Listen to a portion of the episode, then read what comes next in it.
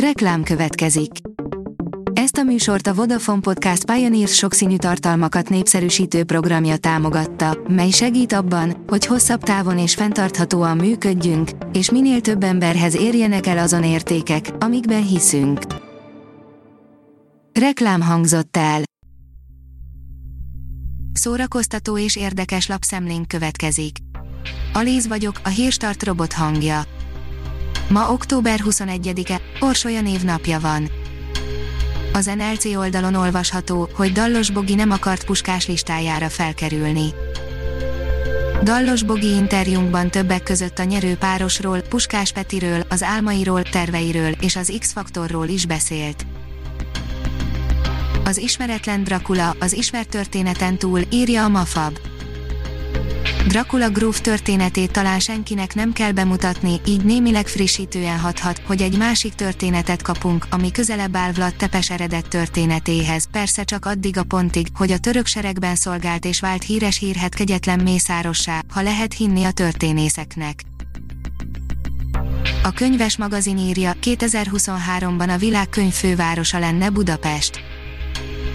Budapest pályázatot nyújt be a Világkönyv fővárosa cím megszerzéséért, ha az UNESCO támogatja, akkor a Magyar Főváros 2023-ban otthont adhat az egész éves programsorozatnak. A Librarius írja, újra megbízták Toma Gábort az Európai Színházi Unió vezetésével újra választották Tompa Gábort, a Kolozsvári Állami Magyar Színház igazgatóját az Európai Színházi Unió elnöki tisztségébe, közölte hétfőn a színház sajtóosztálya, az Európai Színházi Unió Aténba tervezett idei második közgyűlését a járványügyi korlátozások miatt online tartották meg vasárnap.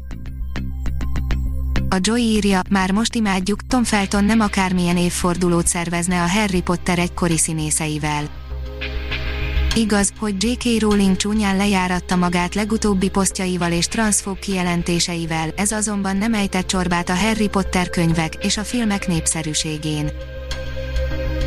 Színházi est, agyigó, egy nő sorsa a 20. században, azaz Szabó Magda, az ember, írja a Metropol. Ki volt Szabó Magda, író, költő, feleség, barát, ember volt, olyan, mint mindenki, küzdött, félt, harcolt, szeretett Tudósok szerint 50% esélye van annak, hogy valójában egy szimulációban élünk, írja az IGN. Van kanál, nincs kanál, hogy a Matrix disztópiája valósággá válhat, nem kérdés, ám egy tudós szerint igen nagy eséllyel már valósággá is vált. A Telex írja, atomháború utáni éhezés, szellemházas rémisztgetés, mit nézzünk, ha nem mehetünk moziba. Egyre több film csúszik vagy költözik át online felületekre, és úgy tűnik, így jár az Amerikába jöttem folytatása is, szerencsére a streaming szolgáltatóknál így is akad mit nézni. A Blick oldalon olvasható, hogy szárnyas gyilkosok nyomában, madarak. Egyszer kezembe akadt a Hitchcock Mystery magazin egyik száma, mondta Alfred Hitchcock, a világhírű rendező, egy Daphne du Maurier novellát találtam benne, és azt mondtam magamnak, ez az, ime egy nekem való filmtéma, még aznap elkészítettem a vázlatot, azután pedig behatóan dolgozni kezdtem, így kezdődött a madarak históriája. A koncert.hu írja, csak füttyentesz a Google-nek, s megkeresi a dalt neked a HVG tette közzé, sazámszerű funkcióval egészül ki a Google keresés, akár egy eldudolt dallam alapján is megtalálja az eredeti zenét.